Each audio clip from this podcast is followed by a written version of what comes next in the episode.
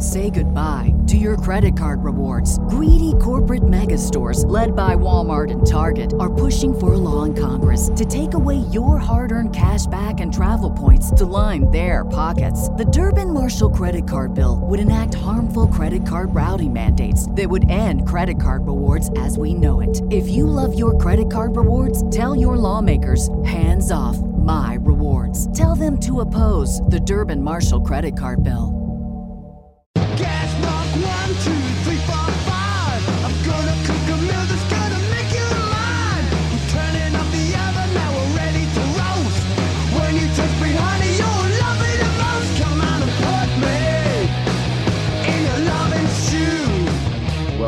To another Bitfix.com podcast. My name's Stuart Wright, and today's guest is documentary producer Charlie Phillips. Welcome to the show. Hello, nice to be here. Indeed, indeed. Not only are you a documentary producer, you're also head of stories at Lifter, a platform created to support teachers in tackling complex themes and topics. And you're a programmer at Folkestone Documentary Film Festival as well. That's right. Yeah, I do multiple different jobs because that's the life of the freelancer. So I I like to say that I'm a documentary producer because that is the thing that I spend most of my time doing, trying to get funding for the documentaries I'm producing and trying to help them get to the right place creatively. Um, such as the state of the documentary industry, that that's not necessarily the thing that brings in the most money for me. So, uh, and I'm also quite a restless person as well. So I like to be doing multiple different things at once. And that's where the documentary festival here in Folkestone, where I live, comes in, um, which I program, and I'm also the artistic director for, which basically means that I program the films. It's quite a grand title. Um, and then also do Lifter, which is an educational platform that brings documentaries to kids. Um, and yeah, I just I just love documentaries, so I try and approach it from as many different aspects as possible in my life. Okay, well let's let's start at the beginning then of a process of documentary. I mean, I'm a screenwriter, so I know I know how a, I know how a scripted film starts in terms of someone's got to either have some intellectual property or create intellectual property. You can then turn into a screenplay that can be produced into a film, and depending on the whys and wherefores of what you write, will attract or not attract a certain level of money in the market or none at all. So when you're when you're looking at the marketplace or looking at filmmakers to work with, what kind of documentary are you looking to make? Because obviously they, they while they can be cheaper to shoot, they can often take longer to shoot. Yeah, I mean, I I've always worked in documentaries. Um, prior to what I'm doing now, I was a commissioner of short documentaries, and I've also worked documentary festivals. So I have seen a lot of documentaries, and I'm quite precise in what I like, which is the observational documentary. So I really love films where you're going to see a story unfolding in front of you without too much intervention from a filmmaker. So the style of the directors I like to work with is generally that they're a verite filmmaker. So they like to go and they like things to unravel in front of them. And that doesn't necessarily mean that they're a fly on the wall, because that's just not a thing that really exists in life. Like a director has an impact on the people in their films. But generally, I love to work with directors who have a very relaxed relationship with their people on screen. So they feel relaxed enough to just open up about their lives and just do the things that they're going to do.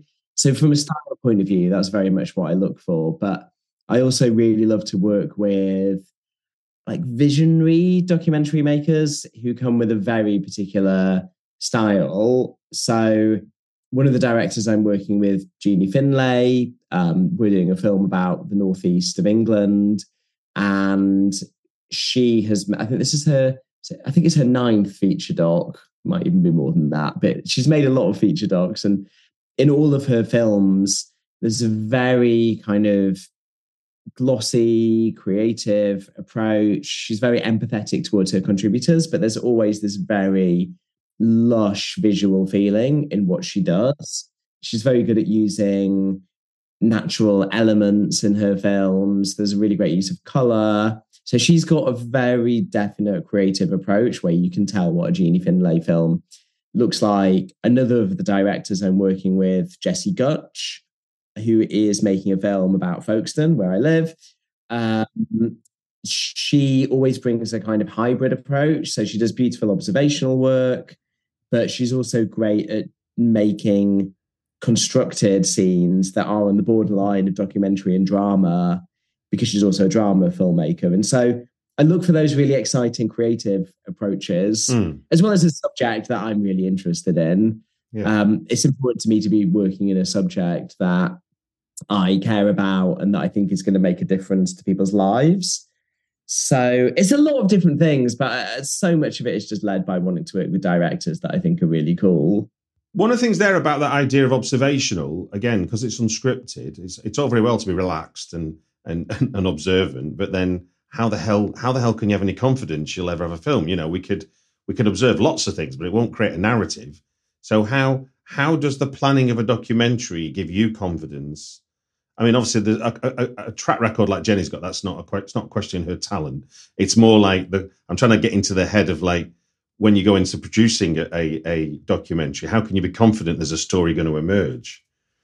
Yeah, it is a gamble Okay. because you get really excited about a story Mm. and you have this sense of how the story could unfold on screen Mm. and speak to the director a lot about what is likely to happen, what the contributors have told you, where this could take you. You write, you know, reams and reams of material for a funding application about what the end point of the film is going to be, but Yeah. you really don't know. I mean, everything could everything could go wrong. The story could go away.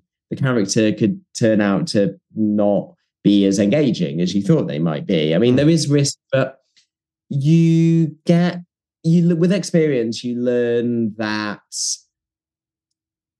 if a character is being honest with you and Hmm. they are they've let you into their life they are telling you what is likely to happen in their life you have a rapport with them where they're going to give you a heads up when something interesting is going on then you tend to get that really interesting material that you can weave into a film Yeah.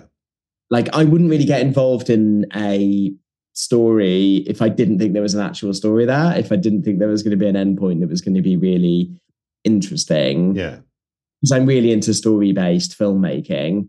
I mean, that said, the Folkestone film that I'm doing, it does have stories in it, but it's quite a concept led film. It's a, it's a film, it's called Border Town. It's about the idea of the borders that we create around our identities, Mm. as well as the physical border in Folkestone on the English Channel. Yeah. So that's that's an interesting one because I really love that kind of filmmaking as well, where you come with quite a concept led approach. And with that film, we've sort of cast different characters around town who have their own interesting mini stories that we're going to follow. Mm. But the whole of the film is going to be quite concept led.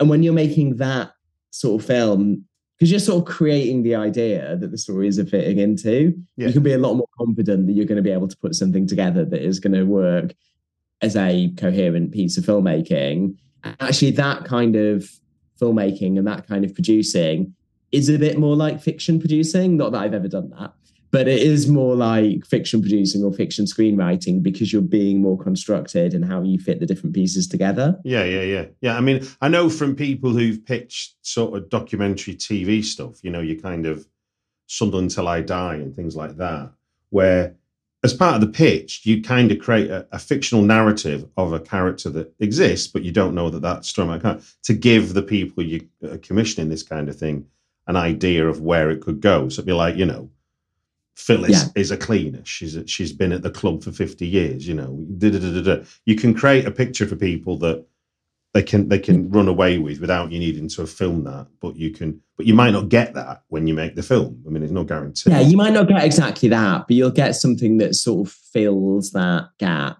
And so, like with Border Town, we've got like six main characters and then about six sort of secondary characters. And we spoke to about 50 different people Mm. around town. And it, it wasn't as cynical as this, but we were sort of going, you know, we really want someone who's representing the queer scene. We really want a politician. we really want a fisherman. You know, we want these like different kinds of people. And as long as you know you're going to get someone who represents a particular worldview Hmm. and is doing a particularly interesting set of things, then you you really want that first person that you've spoken to. But if you didn't get that person, you got someone else who fills that particular gap, then with that kind of film, you it's not that people are interchangeable, but you can kind of know you're going to be able to deliver to a funder what you say mm. you will. With the film I'm making with Jeannie, that's more of a kind of singular observational story where you have to work with specific people because they're involved in that story Yeah. has to happen in a particular place. You have no control over the timeline. You have no control over the end point. And so there's a bit more of a gamble there. Yeah. But then you know you're going to end up with a film with really interesting people on screen. Um, you know you're filming with people who are engaged in a kind of battle for their livelihoods. Hmm. So something interesting is going to come out of that, even if you have to ultimately stop filming before everything was totally resolved. I was going to say, yeah, I'm going to say with that kind of project, how who calls Yeah. time? You know, It depends on what's going on in your life. Really, that's the sort of banal answer. That like sometimes you with a documentary, you make it for years and you wait for it to get Yeah. to an end point that it's going to resolve in. Hmm. Sometimes you just have to stop filming because you have to move on to another project. And if you've got to a point that feels like an acceptable end point where you're getting the ideas across, you've got enough of a story, then sometimes you have to call time. Also, sometimes you are working for a broadcaster who has given you a very specific date to deliver to them, or there's a hook that you want it to be released at cinemas to to hit, or there's a Yeah. festival you want to hit, and sometimes that dictates things. Like, kind of depends who's funding it, and unfortunately, it's hard to get funding for documentaries Hmm. and that difficulty in getting funding means that you often don't have someone calling the shots and that's when you can just end up filming forever Yeah, it can actually yeah. be quite helpful to have a commissioner who is bashing you over the head and telling you you have to hit a, you have to hit a deadline because then you sort of have to finish the film Yeah, yeah, yeah. I I've I've interviewed um, Sarah Mosses, who's a producer of documentaries, Yeah. and, i know Sarah, and yeah one one of her things is that well, a main thing about what she does is about is about the impact of a documentary as much as it is about the potential profitability and a, and in a way. And what I learned from her was, you know, that that um, that some of the funds out there for documentaries are not even looking to profit from it in a way in a traditional way that an investor in film might look at the commercial potential. They're going, how much will this money help reach an audience we haven't reached yet with the message about, you know, I mean, one of the ones was, was about elderly people playing ping pong, and it was about promoting the idea of ac- healthy activities for the elderly, and not just you know letting them sit in chairs, you know that kind of thing. And suddenly that suddenly has a big impact in terms of promoting, you know, fitness and health with people over the age of eighty, which is not a normal thing. Yeah, yeah. I mean, Sarah's really pioneered a lot of that stuff, hmm. and um, she used to work at the Doc Society, and the Doc Society have been real thought leaders in this country in bringing that idea of documentary impact, which sort of originated in the USA. They've Mm. really brought it over to these shores, and I think it's really important to have that audience strategy right from the start of making a film to think about who you imagine sitting in a cinema or you know switching on their laptop Hmm. to watch. Um funders ask for that now anyway but it's not just a tick box exercise. I think it affects the way that you make the film. Yeah. to imagine that range of people who are going to sit down and watch it it's it's really important. And to think about the impact it's going to have on their lives. And not every film is a social impact documentary. I, I think it's totally fine for documentaries to be made that are not going to change the world and are just beautiful works of art. Like Mm. documentary is just a kind of, you know, put the work out there and you get the currency exchange of uh, measurable social change. Like Mm. that's not really how the world works, and it shouldn't work like that because they are these are works of art we're talking about, just like any film. Hmm. But still, I think documentary is a better place than almost any, than any other film genre to really change hearts and minds. And that is the way a lot of audiences watch documentaries. They watch them to be informed and for it to change their lives. And so I'm I'm really engaged with and invested in that kind of thing. Mm. And another of the films that I am working on this time as an exec producer. Um, it's a film called Our Land, directed by Orban Wallace, Mhm. which is about the um, right to roam movement and the Okay. demand for access to the countryside Yeah. and land that is shut off to us at the moment. And that is going to be a very impact led documentary. I Like, we imagine. really Yeah. that to feed into the discussion and the debate around what level of right to roam we should have, but also to bring opposing people together. So we want to bring together um, right to roam activists, landowners, travelers, um, people who live in the countryside, and try and get a discussion going that crosses over uh, like divided identities. And I really think documentary can do that because it's sort of a safe space sitting in a cinema watching a film to then have a moderated debate Mm. afterwards.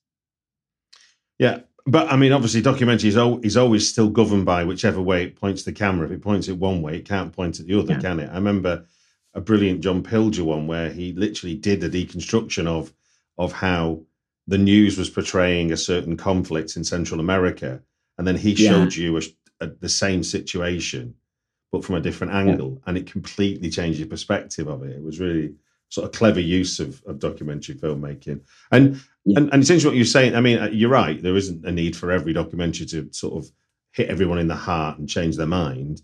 Um, there was a Fright Fest, which is you know a festival known for horror films. One of its successful films this year, judging by you know word of mouth, will be a documentary called Mancunian Man. Now, I'm, you may have guessed from my accent, I'm from Manchester, and it's about a filmmaker from the 80s called Cliff Twemlow who made a couple of films and then tried to make a whole lot more that never really led to much success. But somebody's gone and looked into the story of him Amazing. and his decade of trying to make Mm. movies. And in a weird way, the story reveals that he was a pioneer without ever having any right, in a way, to be a pioneer because he was shooting straight onto video because that was the accessible medium that meant there was no Yeah. barrier to making it. And that's the kind of thing that later on you think of like Dogma and, and, and all those kind of movements that happened where that was that was billed as being why they were important. He was ignored for doing the same thing. And Yeah. and I and being from Manchester to watch a documentary like that and realize you knew nothing about him, and yet Mhm. here's somebody just took the time to tell a story of someone who culturally is very important. That idea of social history in a very min, in a very minutiae way can become much bigger once you, once you see it in a bit. Once you see other people who've been affected by it and talking about it with fondness, you realize, wow, this man's just force of nature to want to get film made is a story worth telling that he did he did that and he and he impacted on like hundreds of people's lives even if Mm. most of the films never made it anywhere near even VHS let alone a cinema Yeah, there's a really cool strand that's always been around, but particularly intensified in the last few years of documentaries about film culture Hmm. and about the act of making films, watching films. There was this amazing film, A Bunch of Amateurs, which was doing the rounds last year, Kim Yeah. Hopkins film about Film Society in Bradford. Um, and I think that's really lovely. I think documentaries that celebrate film culture are Yeah. really, you know, really special, as well as Maver- I haven't seen that film, but kind of that sort of maverick creator working on their own. I think that's great. but I guess it's a bit like um, what I mean I don't know if you remember the exhibition Jeremy Deller did about Folk Yeah. Archive where he went and Yeah. basically documented through an art gallery exhibition all the little Yeah. culture things that were happening that you wouldn't get as big culture in terms of how we describe what's happening in Britain. But then you put it in an art gallery, suddenly you're shining a light. Yeah, I mean, I I'm a massive fan of Deller. Like Deller's my favorite artist, which Yeah. he's a lot of people's favorite artist. And I was actually listening to an interview with him last night because he was on um, Private Passions, which is a Radio Three um, show, and I was Yeah. listening to the podcast a bit, and he was talking about when he won the Turner Prize and how he sort of didn't care initially about the prize, but it was really useful because it meant that he went from this guy who was interested in these weird bits of folk culture and in brass bands and in um, the Miners' Strike, and like and all of these things. And people were sort of interested but skeptical. But then if you're the Turner Prize winning artist, and everyone's like, "Oh yes, that's legitimate. That you know, that's proper. That's fine. You can come in and you can show things here." And you know, suddenly like, "Oh yeah, brass bands are very important because Jeremy Deller, the Turner Prize winner, says they're very important." And I do think like having a having a documentary made about something legitimizes. Yeah, no, it, uh, yeah. whoever the filmmaker is, um, it, it makes it seem like an important part of history, and I think that's quite important. Yeah, and I mean, and one of Jenny's, the Sound It Out, is a prime example of that. You know, literally a record shop in Teesside Yeah, is is is put into film history by the very you know Yeah. canon. yeah, and she and and she elevated that for an international audience, Yeah. and that's something that's really important to me actually in the films that I produce. So most of the films I'm producing are set in the UK. Mm, Um, there's one that's in the US, but most of them are UK stories. And with all of them, they're all based in this country. They're all based locally, but they're all aimed at an international market and an international audience. Because I think it's really important that we celebrate our local places and our local stories and our local communities and give them the respect and the exposure for the rest of the world. Mm. Because, like, a film about Folkestone and the little communities that live here, and especially the working class communities that live here, like they really deserve to be seen. I think we have a problem in this country with celebrating our small communities, celebrating our working class communities, without a doubt. um, talking about people who are unfashionable, like fishermen. yeah, And it's not that I think the fishermen here are like, you know, I don't romanticize them. yeah, I'm vegan. I don't eat their fish. yeah, yeah. I think they all voted for Brexit. I didn't vote for Brexit, but I think it's really important that we show them to the world because otherwise you get this very strange view of the country that's all Downton Abbey and the royal family and whatever else. Yeah, no, it's like a disease in, in British film that we must live somewhere in the past. And, Yeah, and- yeah. And somebody's upstairs and somebody's downstairs and somebody's a Yeah, or, or you get this very grim view of like council estates and everyday life. And and like I went to see Scrapper last Mm. week, Charlotte Regan's film, which I thought was amazing. And she actually, when I was at the Guardian, my previous job, I commissioned her to do this amazing short documentary about kids' games on council estates called No Ball Games. Hmm. And both with that short and with Scrapper, I just think it's really brilliant that she's making a film about where the kind of places she grew up in Hmm. that's just like quite positive and fun and silly.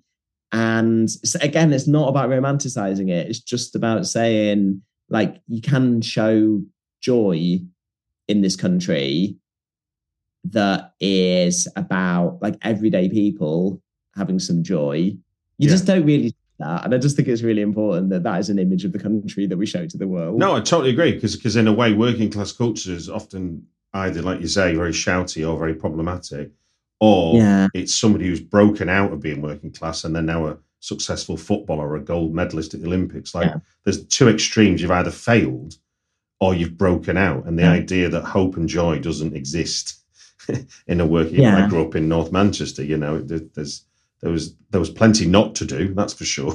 You know, Yeah. and, but you didn't. It didn't stop you living.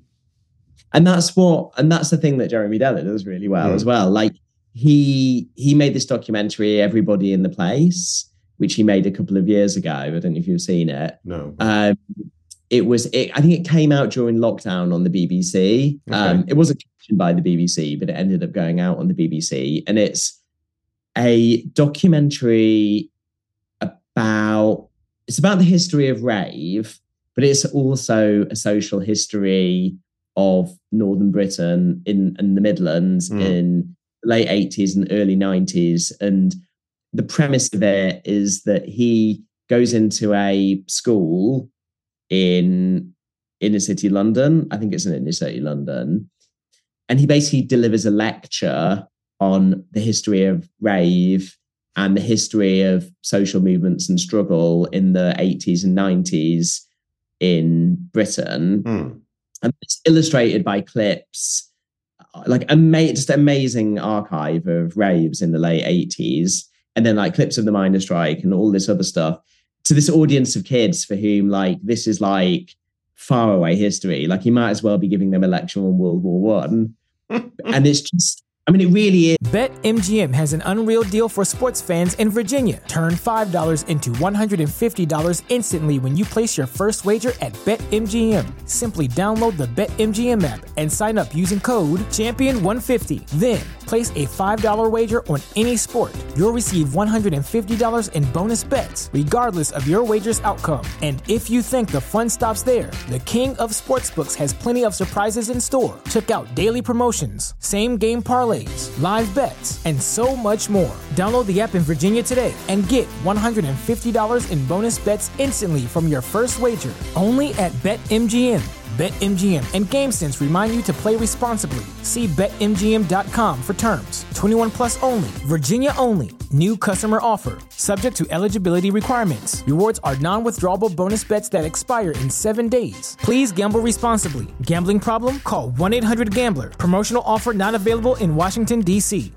Say goodbye to your credit card rewards. Greedy corporate mega stores, led by Walmart and Target, are pushing for a law in Congress to take away your hard earned cash back and travel points to line their pockets. The Durbin Marshall credit card bill would enact harmful credit card routing mandates that would end credit card rewards as we know it. If you love your credit card rewards, tell your lawmakers hands off my rewards. Tell them to oppose the Durbin Marshall credit card bill.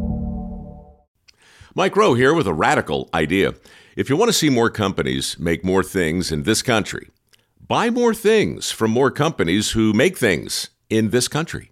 I refer in this case to the incredible t shirts, sweatshirts, blue jeans, and more made by my friends at American Giant.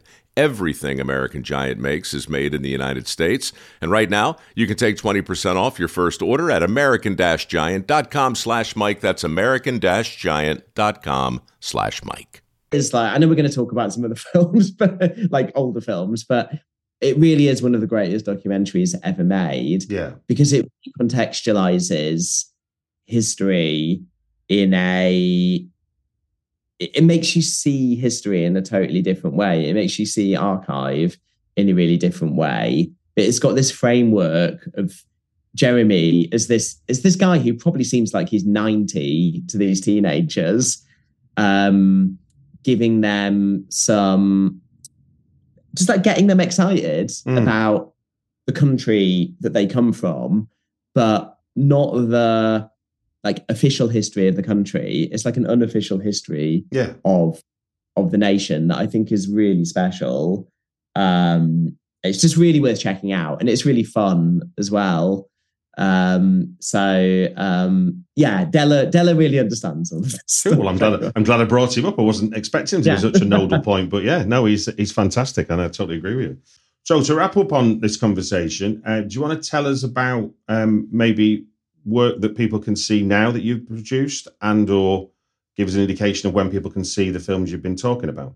I used to commission documentaries for the Guardian, mm. and if people want to uh, Google Guardian Charlie Phillips. Mm-hmm. That's sort of just way to get to a page that basically lists all the films I was working in. You can Brilliant. also go to theguardian.com forward slash documentaries. I think that link must still work.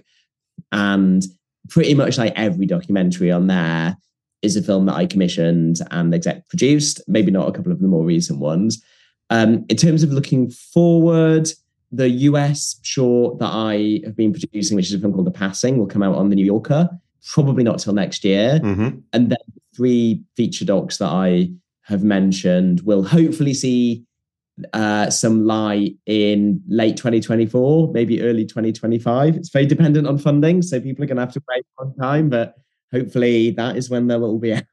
Well, good. Well, look, we, we hope we can get the directors on then when we get to the, we get to that release stage then, and we can talk to them about making it and get their point of view as well.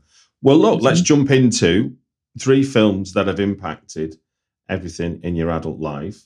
Um, sounds grand, but it is just about sort of identifying those films that it's not say about favorite films. It's it's as much about films that hit you or made you see the world differently, however you want to frame it. Or it could just be the film that you saw with your grandma 150 times. You know, um, I'm not going to judge anybody for how they you know hold on to film memories. Um, just for the people who've not heard this format before, who are listening in, Charlie's given me three film titles. I'll give him a prompt.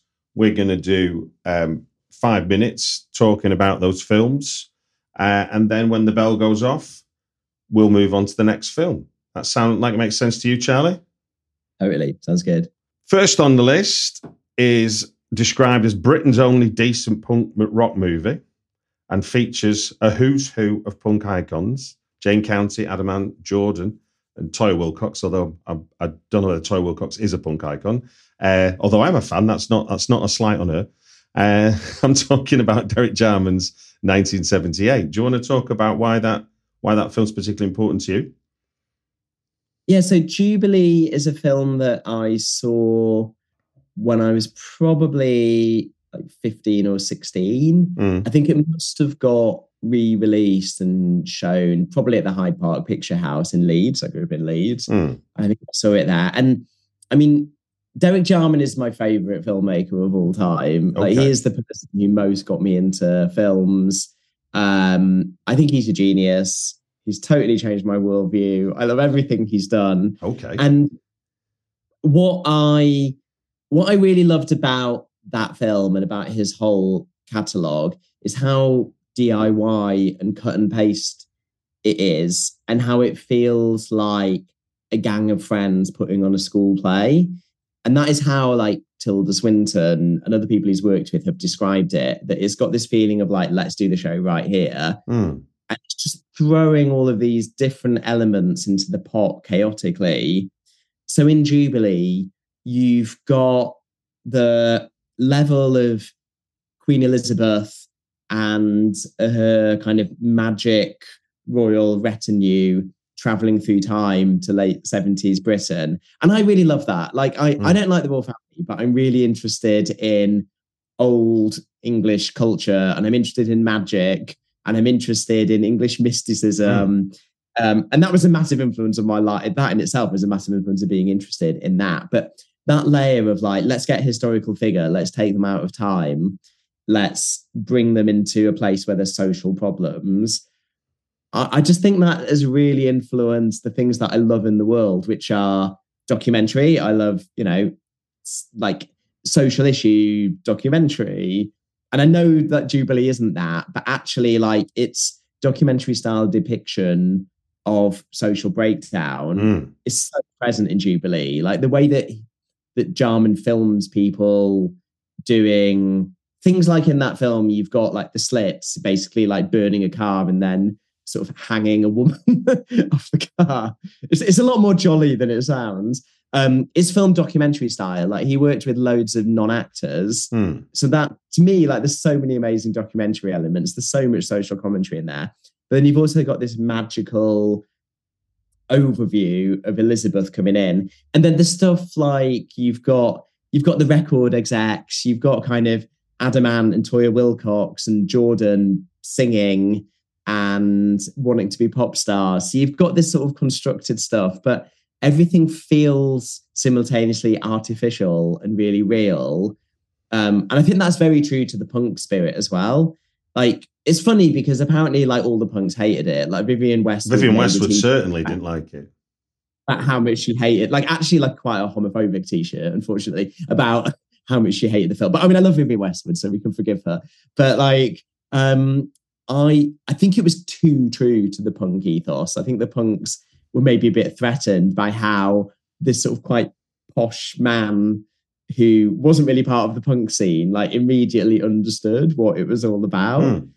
Um, and it's just so fun and it's just so silly and it's just so playful, but it's also really angry and you know, it's really vicious. Like I mentioned about the kind of burnt out car thing.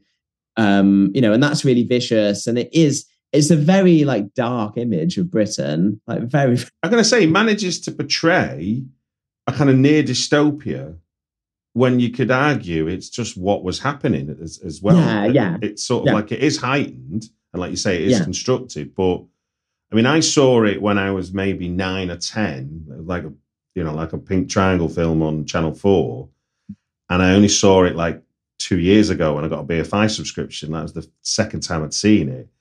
And my memory of it being a child was it terrified the living daylights out of me. Like I Yeah. because I couldn't comprehend the the styles and the No, I, I mean, I felt like that scene as a teenager. I like it. Being scared of it is absolutely the right thing to say. You know, like I mean, like the scene where Jordan comes out dressed as Britannia and does this sort of operatic Mm. version of Rule Britannia, and you know, yeah, it's just like amazing image of the country. No, it is. I think. I think you know, and and with and it's you could argue it's a bit ham-fisted in some senses, and but it's critical of punk, it's critical of the patriarchy, and it's critical of the class system, and it doesn't pull its punches in what it's saying, and it doesn't pretend to try and do it subtly either. You know, and I think yeah, that's kind of. I imagine that was probably what narked a lot of the. And it's weird the idea of a punk establishment saying that's not punk. You know, it's like there's, there's no irony to that, is there? no, no, exactly. There's a bit yeah. like a self awareness of to say, well, you're not punk, we are punk. You know, um, yeah, yeah, totally. Yeah, it's against the whole spirit. And what and just just to, just before we go on to the next one, also the idea of like you say of the sort of almost like amateurish setup, uh, design and production design and everything. When you think that Derek Jarman came from like did something like the Mm. production design on the Devils, which is this Yeah. amazing visual feast, which is Yeah. you know all about the aesthetic, whereas this is about what can I do with as little, what how creative can it be without having it to be about budget, you know? Yeah, yeah, yeah, exactly. So, yeah, it's just amazing. no, I mean, I must admit, watching it as an adult, it was it was satisfying to see that it it was still a powerful film, but it was different. What I think, what one of the things that weirded me out though, watching it as an adult, was where it almost did break. There's a moment where they break between two buildings, and I can see real. It's almost like you can see real London. They're obviously just doing guerrilla filming. Um, yeah, yeah, yeah, yeah. It, that's what I mean about the sort of documentary style Yeah. of it. That clearly made the whole film sort of on the hoof, mm. and I really like that. And you can see the yeah, you can see the workings behind it. I like that. Brilliant.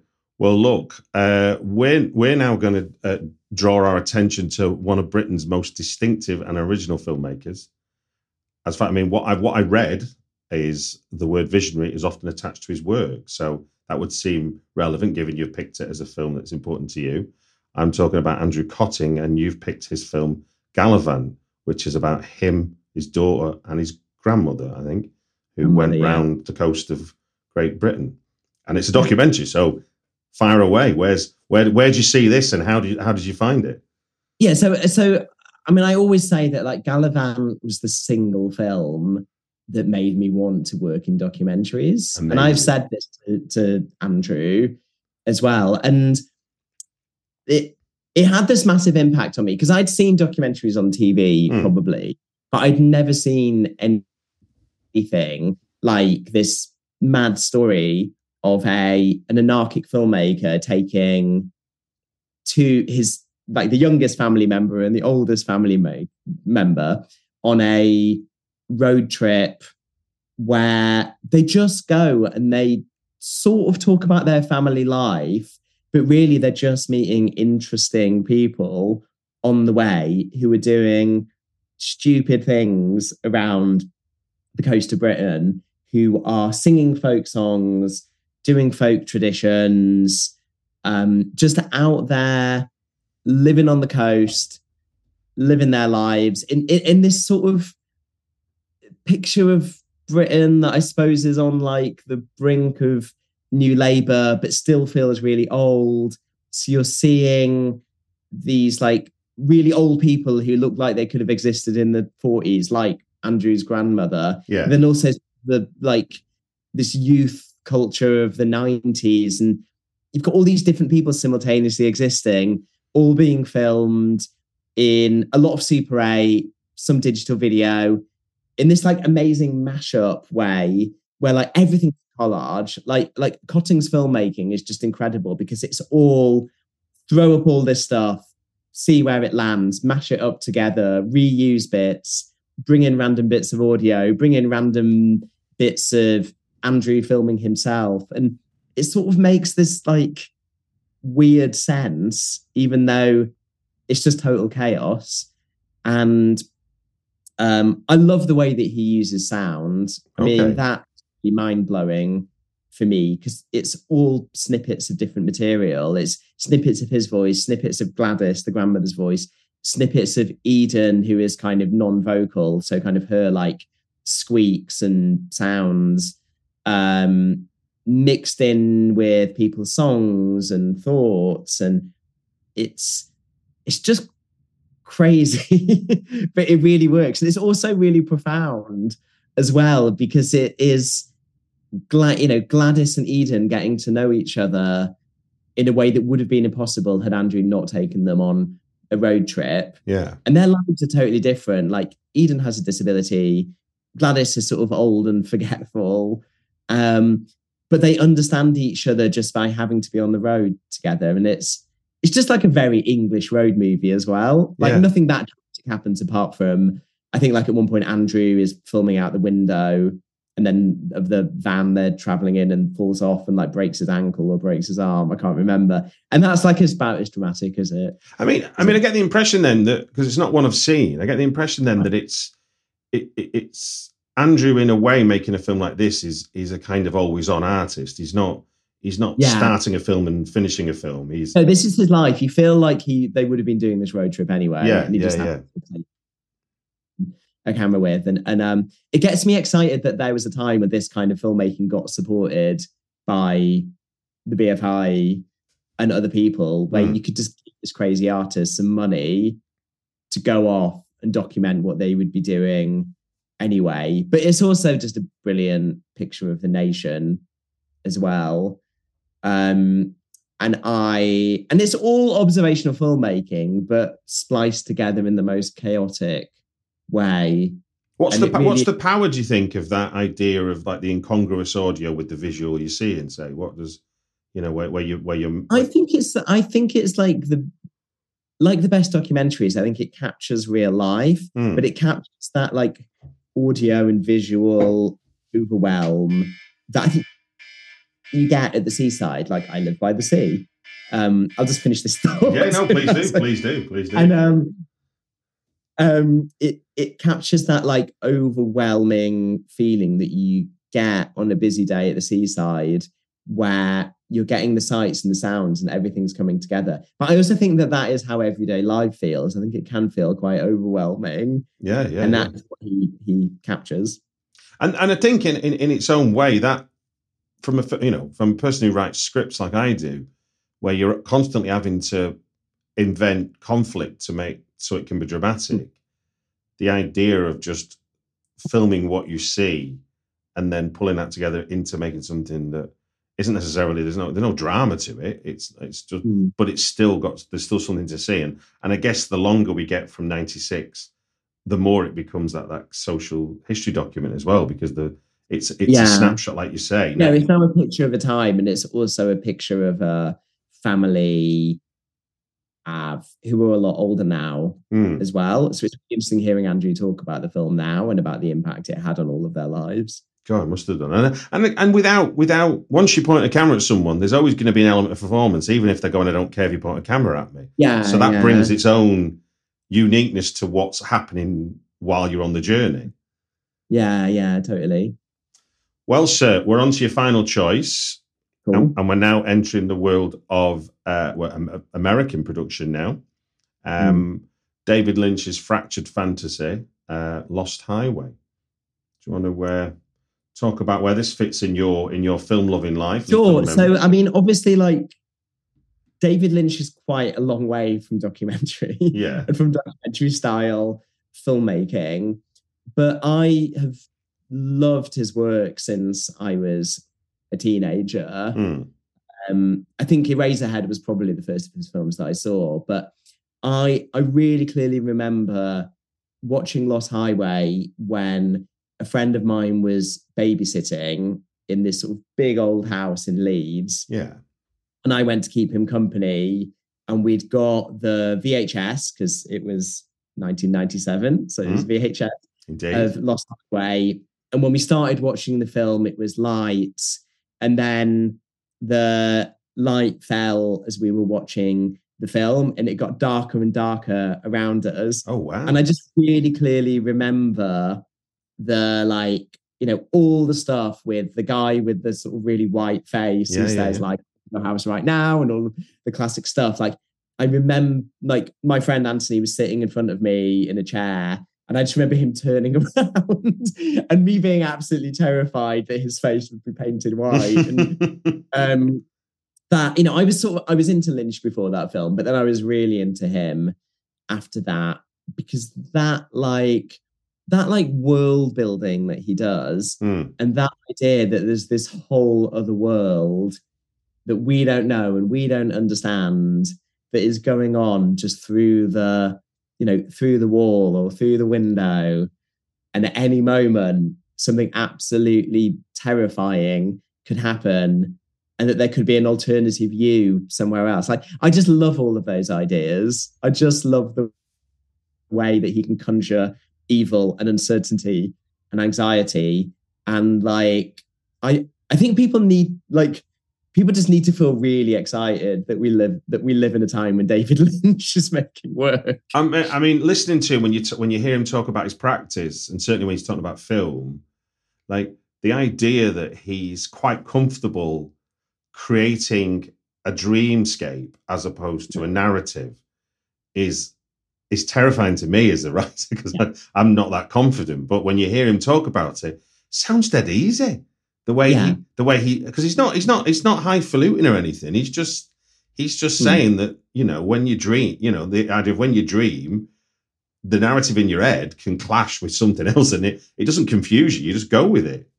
yeah and and it, it's like totally and it's um it's all it's like a cliche probably of filmmaking that like you know it's exciting when someone puts a dream on screen on screen Hmm. but he really does do that and i think it is easy for him to do this because he can hold so many different visions of the world Hmm. in so many different psychological states in his mind and to me his films like make sense like obviously they're like non they're non-narrative and they're Yeah. non-linear in a lot of cases but i think they make a sense they make sense in a way that i think appeals to like something really primal in us Yeah, of understanding the importance of images and myths and dreams that I think like really appeals to something deep inside us. Well, do- Like I mean, cave I was going to say I think we can spoil a film from '97.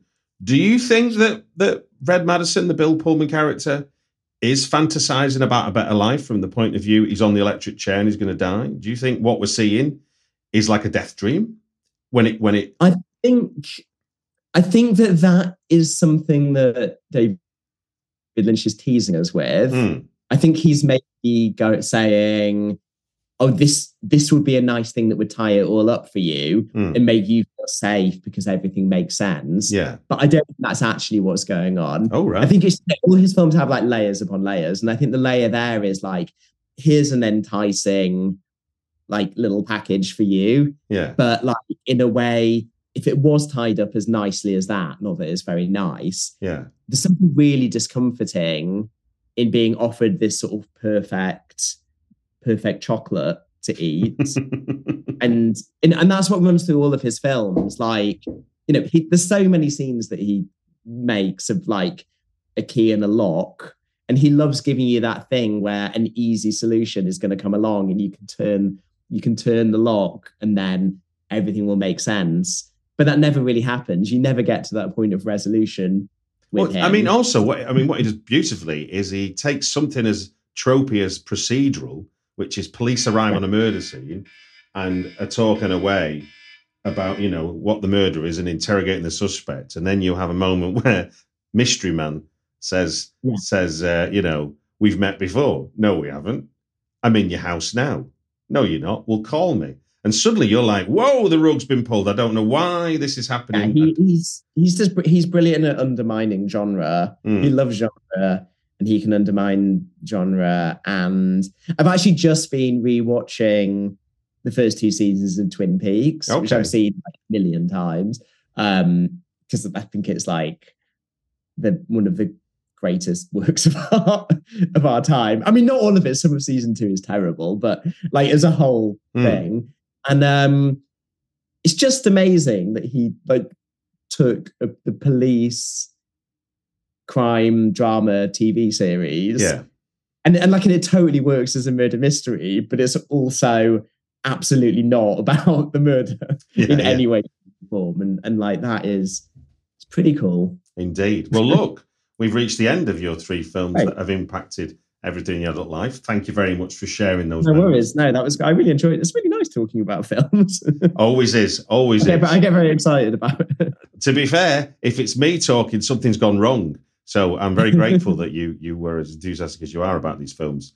You're you're, you're programming the Folkestone Documentary Film Festival, which will we're recording this on the 12th of September. When is the Folkestone Documentary Film Festival? Um, so yeah, so the Doc Festival is October 19th to the 22nd. okay, Uh, so it's over a weekend in Folkestone. Um, festival passes are only thirty pounds full price or fifteen pounds concessions, which gets you access to all of the twelve programs in the festival. So it's pretty amazing value, and you get to come by the sea as well.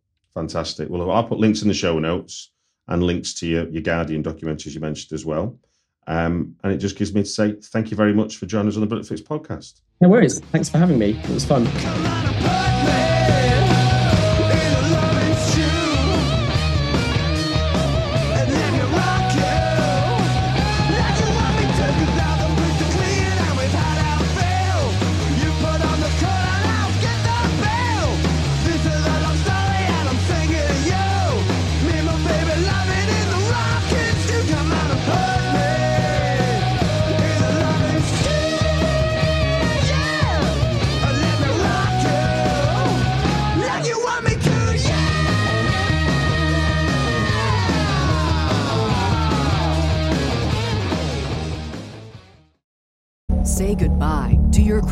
Rewards. Greedy corporate mega stores, led by Walmart and Target, are pushing for a law in Congress to take away your hard earned cash back and travel points to line their pockets. The Durbin Marshall credit card bill would enact harmful credit card routing mandates that would end credit card rewards as we know it. If you love your credit card rewards, tell your lawmakers hands off my rewards. Tell them to oppose the Durbin Marshall credit card bill.